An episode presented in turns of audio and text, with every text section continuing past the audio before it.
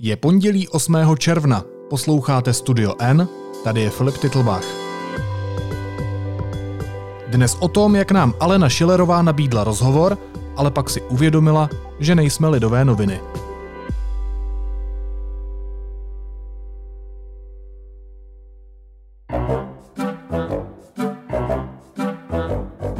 Ministerstvo financí nabídlo deníku N exkluzivní rozhovor se šéfkou rezortu Alenou Šilerovou. Posléze však vyšlo najevo, že se jeho mluvčí spletl. Monotematické interview chtěl nabídnout lidovým novinám z premiérova svěřenského fondu.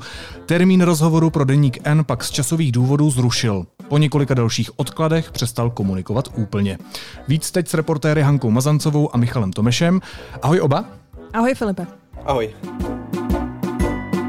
Hanko, jak se tak stane, že někdo nebo někdo, vicepremiérka, nabídne rozhovor omylem? No, eh, to se vlastně sejde tak, řekněme, že eh, ve čtvrtek zhruba v 8 hodin večer sedíš doma, už asi máš tak trochu jako vypnuto, tak říkajíc od práce a uh, najednou ti přijde SMS od mluvčího uh, ministerstva financí, od mluvčího uh, paní Šilerový, uh, pana Michala Žurovce, kde vlastně ti ten uh, exkluzivní rozhovor nabízí. Takže by hmm. se zdálo, že je to vlastně jako strašně, strašně jednoduchá záležitost, ale jak si asi určitě tady popíšeme, tak to tak jednoduché vlastně zase nebylo. Tak pojďme si to možná popsat. Co se stalo? My jsme dostali sms já ji možná budu citovat. Nerad ruším, ale musím. Tady zatím je takový ten smajlík, co mrká. Každopádně je to jen nabídka, takže můžete využít a nemusíte. Jde o možnost monotematicky založeného rozhovoru s Alenou Schillerovou na zítra velmi aktuální téma. Lost Carryback. Zítra o tom bude velká diskuze v poslanecké sněmovně. Pokud byste ten rozhovor chtěli, klidně pár otázek. Budeme moc rádi. Na nikoho jiného se neobracím.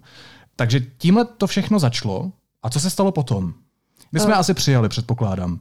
Přesně tak. Tímhle to všechno začalo, my jsme přijali, ale uh, můžu vlastně zcela upřímně říct, že uh, jsme byli překvapeni nebo zaraženi možná, protože uh, za prvé tedy to, kdy ta SMS přišla, bylo večer, ale tak asi zkrátka dobře, tahle práce se to nějakým způsobem uh, žádá, takže OK, dobře. Ale současně vlastně to, co nás uh, nějakým způsobem zarazilo, tak byl právě i ten uh, tón té SMS zprávy. Uh, byl, um, takový servilní, bych řekl. Přesně tak. Byl, byl takový servilní a uh, zase, jak si možná ještě popíšeme, tak uh, nás uh, současně i překvapilo to, že se nám vůbec pan Žurovec ozval, protože komunikace s ním, když to řeknu takhle, vlastně není jako jednoduchá pro náš deník. Já jsem asi pamatuju, kdy jsem v minulosti scháněla k jednomu tématu vyjádření ministerstva nebo paní ministrně Šilerové a pamatuju si na to, že on vlastně byl schopen několik dnů ignorovat moje, moje hovory, moje SMS zprávy a prostě na ně nereagoval. A chápu správně, že ta SMS teda původně byla směřovaná někomu jinému? Že prostě neměla přijít do deníku N? Ta SMS vůbec nikdy uh, zřejmě neměla přijít do deníku N. Což je vlastně celá ta, celá ta pointa. Ale aby A jak se to, to stalo?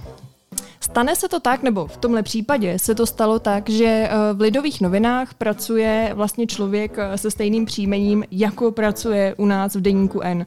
Takže eh, pan Žurovec, což ostatně vlastně on sám, on sám uznal, se zkrátka a jednoduše překlikl, takže možná to můžeme i nazývat takovou kauzou překlik jsem si vzpomněl na takové to, eh, že si někdo vyklikl vítězství v AZ kvízu, ale to je trochu jiný případ. Michale, když jsme se snažili tady s paní Šelerovou navázat ten kontakt a uskutečnit ten rozhovor, tak eh, co se stalo, proč ho nemáme? Já vlastně, já vlastně jsem se k té kauze dostal přesně ve čtvrtek, ve čtvrtek večer, kdy jsem byl stejně jako no, přes kolegy osloven, jestli bych ten uh, rozhovor společně s Hankou Mazancovou teda nepořídil hned v pátek ráno jsme se vlastně oba s eh, Hankou sešli v redakci velmi brzo, aby jsme se na ten rozhovor připravili. Jako rozhovor s ministrem není to prostě každodenní rutina, takže ta rešerše chcete, aby byla důkladná, aby vás ministr, člen vlády na něčem nenachytal.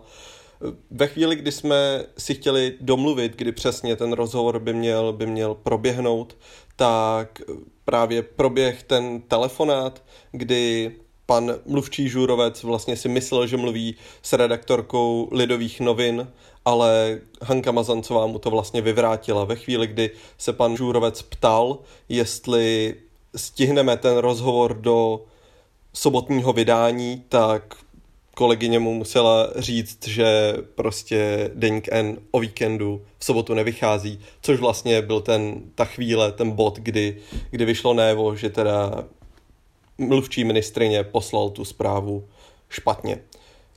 Ještě jsme si právě mysleli, že by ten rozhovor mohl proběhnout v pátek, protože uh, Mluvčí ten rozhovor odložil kvůli jednání sněmovny, nicméně ani potom ten rozhovor neproběh. Mluvčí říkal, že paní ministrině jede do Brna, že by ten rozhovor mohl proběhnout v pondělí, poté, že by mohl proběhnout v úterý a vlastně ani jeden z těch termínů neprošel. Vždycky, když jsme pak si chtěli potvrdit čas, potvrdit zaslané okruhy, prostě se to, se to nestalo. A nakonec ministerstvo přestalo komunikovat úplně.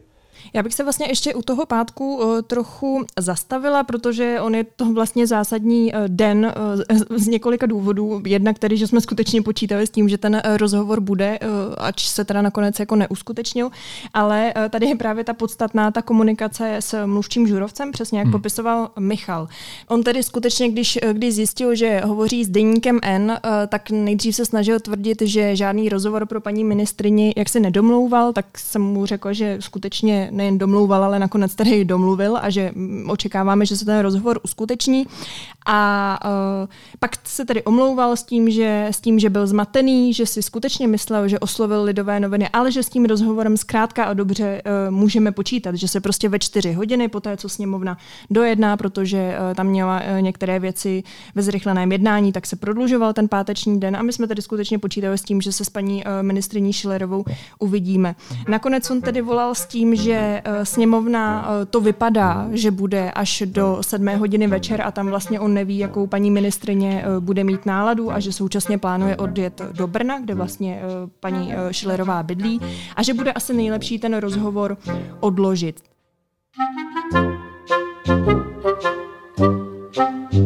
Ten páteční den uh, nicméně dopadl tak, že sněmovna skončila, tuším, snad se nepletu, podle uh, stenoprotokolu asi v půl páté. A my jsme se teda vlastně s Michalem uh, nějakým způsobem rozloučili na víkend s tím, že jsme tedy měli domluvený uh, rozhovor na úterý, uh, na úterní devátou hodinu předtím, než začne jednat uh, poslanecká sněmovna. O to větší vlastně pak bylo překvapení, kdy uh, já jsem přišla domů a pustila jsem si ještě uh, večer uh, v 7 hodin uh, na české televizi události, vlastně přehled uh, zpráv toho dne a hned v jednom z prvních vstupů se uh, v živém vstupu, v živém rozhovoru objevila právě ministrině financí Šilerová, která vysvětlovala přesně to téma, které jsme s Michalem uh, chtěli probrat, což byl ten Los Caribek. Vicepremiérka a ministrině financí Alena Šilerová je teď živě hostem v událostech. Dobrý večer, paní vicepremiérko. Hospodářská My vlastně po tom vysílání České televize jsme kontaktovali pana mluvčího Žurovce s tím, že jsme chtěli vysvětlení, jak to tedy paní ministrině stihla a on nám řekl, že ten rozhovor v České televizi, že si ho dokázala vyjednat sama vyřídit, tudíž, že to šlo úplně mimo něj. Nicméně v tom mezičase se Alena Schillerová objevila například v talk show na internetové televizi XTV. Alena Šilerová je naším hostem. Dobrý den. Dobrý den. Ministrině financí České republiky. A já tady mám tolik dnes eh, ryze faktických věcí, že pojďme hned na ně. Ano. Nebude vám, paní ministrině, vadit, když se budeme bavit v češtině? Ne, to opravdu budu ráda. Dobrý večer, vážení diváci televize Barandov. Je úterý, krátce před devátou hodinou a je čas na duel, do kterého dnes přijala pozvání vicepremiérka a ministrině financí Alena Šilerová. Dobrý večer, paní ministrině. Dobrý večer. Už se může podat ruka? Já myslím, že ano. Já už podávám.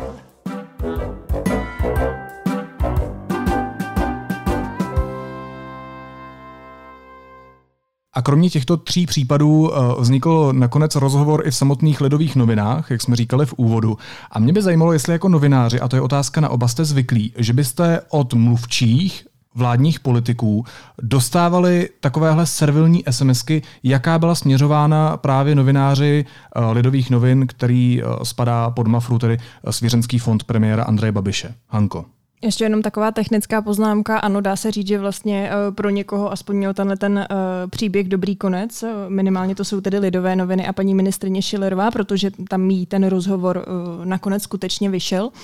Ale k tomu, na co se ptal, takhle, když jako na první dobrou mě se prostě zkrátka dobře takováhle SMS, SMS nevybaví, že by mi někdo, ať už jde o ten tón, anebo takhle jako na poslední chvíli nabízel exkluzivní rozhovor prostě, prostě se členem vlády, to, to se mi jako skutečně nestalo. Michale? Vlastně můžu jenom potvrdit to, co říká Hanka. Jako s jednotlivýma mluvčíma může mít novinář lepší nebo horší vztahy, líp mu odpovídají na dotazy nebo hůř, ale jako rozhovor, exkluzivní rozhovor je tak jako úplně mimo to všechno, o čem se bavíme na každodenní bázi, tak myslím, že se to jako málo komu, málo komu z novinářů stává. Kdybychom už dostali tu příležitost a my jsme ji nedostali a mohli jsme mít tedy třeba hodinový rozhovor uh, s paní ministriní, tak Michale, na co jste se připravovali? Na co bychom si ji chtěli zeptat? Tam je zásadní ten rozhovor zasadit do kontextu, který byl před tím eh, týdnem, dvěma týdny, kdy Alena Schillerová představila nový daňový balíček v souvislosti s koronavirovou epidemí, který měl pomoci českým podnikům. Jedním z těch opatření byl právě loss carryback, tedy opatření, kde si firmy mohou odepsat eh, ztrátu z daňových záloh z minulých let. V podstatě to pro ně znamená, že z daní, které zaplatili v dřívějších letech, mohou nyní získat okamžitě hotovost. Není to úplně obvyklé opatření, Funguje například ve Francii nebo v Německu. Velmi problematické na tom českém opatření bylo to, že nebylo, vlastně neměl žád, nemělo žádný strop, takže firmy mohly ty peníze čerpat téměř neomezeně na tu ztrátu. V Německu, ve Francii je 25 milionů korun.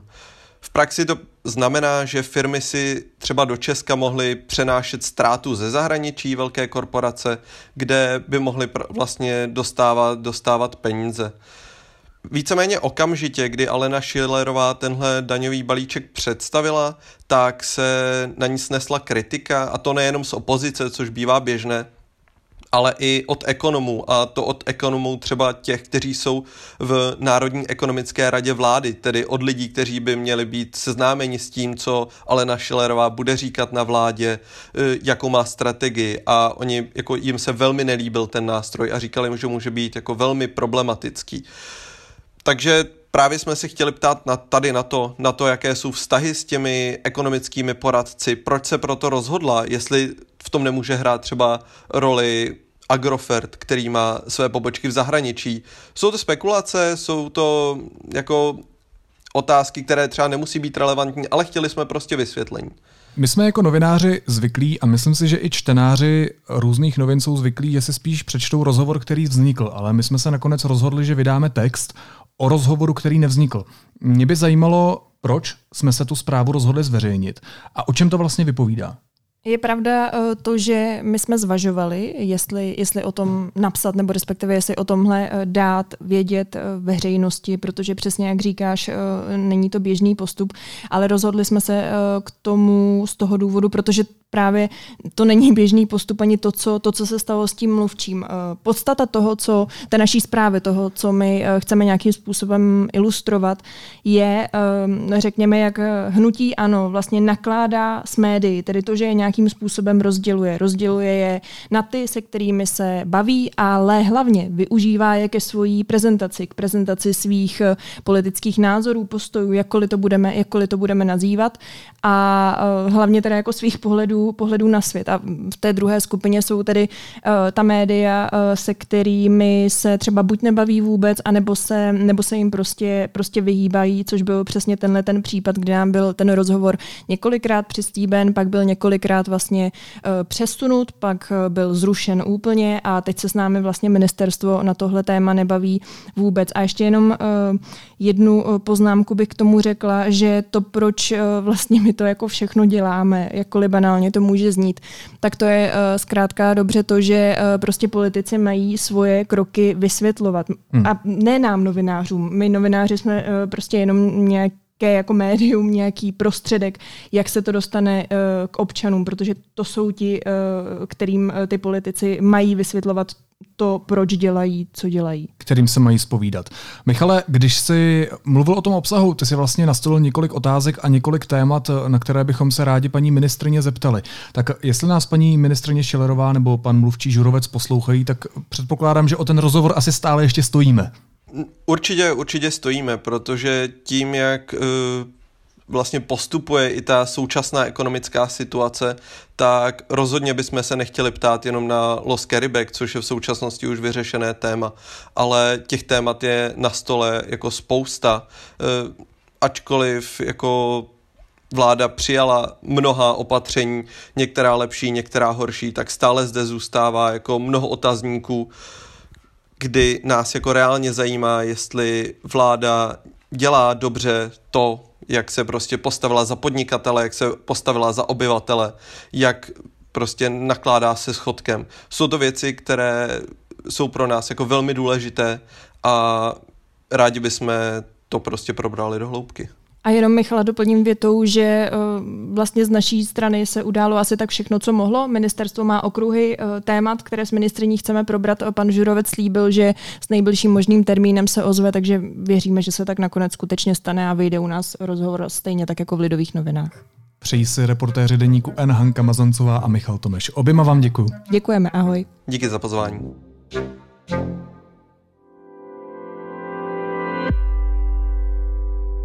Teď jsou na řadě zprávy, které by vás dneska neměly minout. Policie nebude lidem bránit ve schromažďování kvůli mimořádným opatřením ministerstva zdravotnictví. Cituji, právo na schromažďování je základním ústavním garantovaným právem, které je mimo období nouzového stavu země nedotknutelné, uvedla policie. Pokud policisté shledají, že dochází k porušování hygienických podmínek, které stanovilo ministerstvo v rámci opatření proti šíření koronaviru, tak situaci zdokumentují a informují krajskou hygienickou stanici. Šéf Senátu Miloš Vystrčil řekl, že pokud poletí nad Chajvan, bude součástí jeho cesty také podnikatelská mise. Podle něj je mezi podnikateli o cestu zájem. Vystrčil by měl odjet nad Chajvan 30. srpna. Podle ředitele úzy Sladislava Duška druhá vlna koronaviru na podzim nejspíš nepřijde. Při chřipkové epidemii ale bude, cituji, hodně lidí s chřipkou a kašlem a všichni tak budou podezřelí na nemoc COVID-19, doplnil ho v otázkách Václava Moravce biochemik Jan Konvalinka. Vicepremiér Havlíček potvrdil, že se stát už nezabývá pomocí pro společnost Smartwings. Podle vicepremiéra má stát jen omezené nástroje na podporu podobných společností. A v podobném duchu mluví i vicepremiérka Alena Šilerová. Ta řekla, že žádná konkrétní podpora není na stole a že nevidí žádný způsob, jak to řešit. Brazílie stáhla veřejná data o nákaze koronavirem. Ministr zdravotnictví nechal z webu odstranit počty nakažených. Stejně tak přestala země informovat o celkovém počtu nakažených. Podle prezidenta Bolsonára data nereflektují situaci, ve které země je. Brazílie je druhou nejpostiženější zemí světa po Spojených státech. A ode dneška se opět rozvolňují některá vládní opatření na boj s koronavirem. Žáci na druhém stupni základních škol mohou chodit na konzultace i třídnické hodiny. Školní docházka povinná není. Děti jsou ve školách rozděleny do skupin nejvýše po 15. Divadla, kina nebo koncertní sály už nemusí dodržovat rozestupy v hledištích. Přítomno může být nově až 500 lidí. Stejný počet lidí se nově může schromažďovat na sportovištích, svatbách nebo bohoslužbách. A restaurační zahrádky už nemusí zavírat mezi 23. a 6. hodinou. Nově také není povinné nosit roušky na koupalištích nebo u bazénu a současně s uvolňováním omezení se rozšiřují možnosti cestování, zejména do sousedních států. A na závěr ještě jízlivá poznámka. Radní Českého rozhlasu Tomáš Kňourek, ano, to je ten, kterého všichni známe z kauzy porno na Vltavě, se chtěl přiučit v Moskvě. Podle informací hlídacího psa odmítl zahraniční výjezd rady do sídla Evropské vysílací unie v Ženevě a místo toho prosazoval cestu na východ. Na otázku, čím se český rozhlas může v Rusku inspirovat, když v zemi nejsou žádná veřejnoprávní, ale jenom státní média, neodpověděl. A možná je to tak dobře. Radiožurnál. Každý den s taboj.